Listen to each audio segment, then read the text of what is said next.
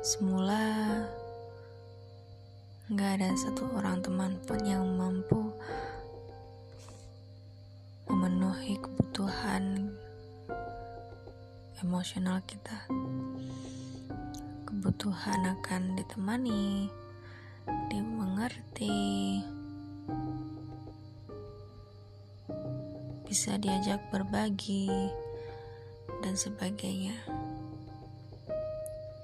Semula gelisah karena apa yang sebenarnya membuat diri kita tidak punya teman, dihindari, atau dikucilkan.